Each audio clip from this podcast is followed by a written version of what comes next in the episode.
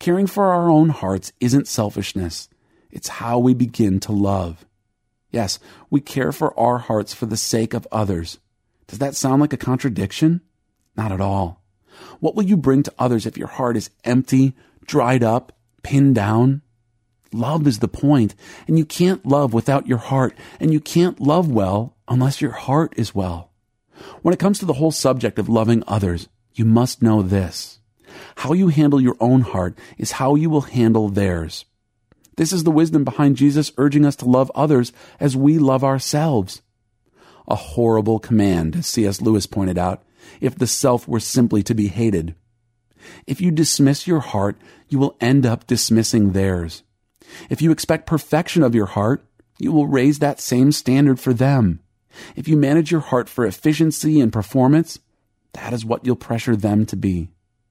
But, you protest, I have lots of grace for other people. I'm just hard on myself. I tried the same excuse for years. It doesn't work.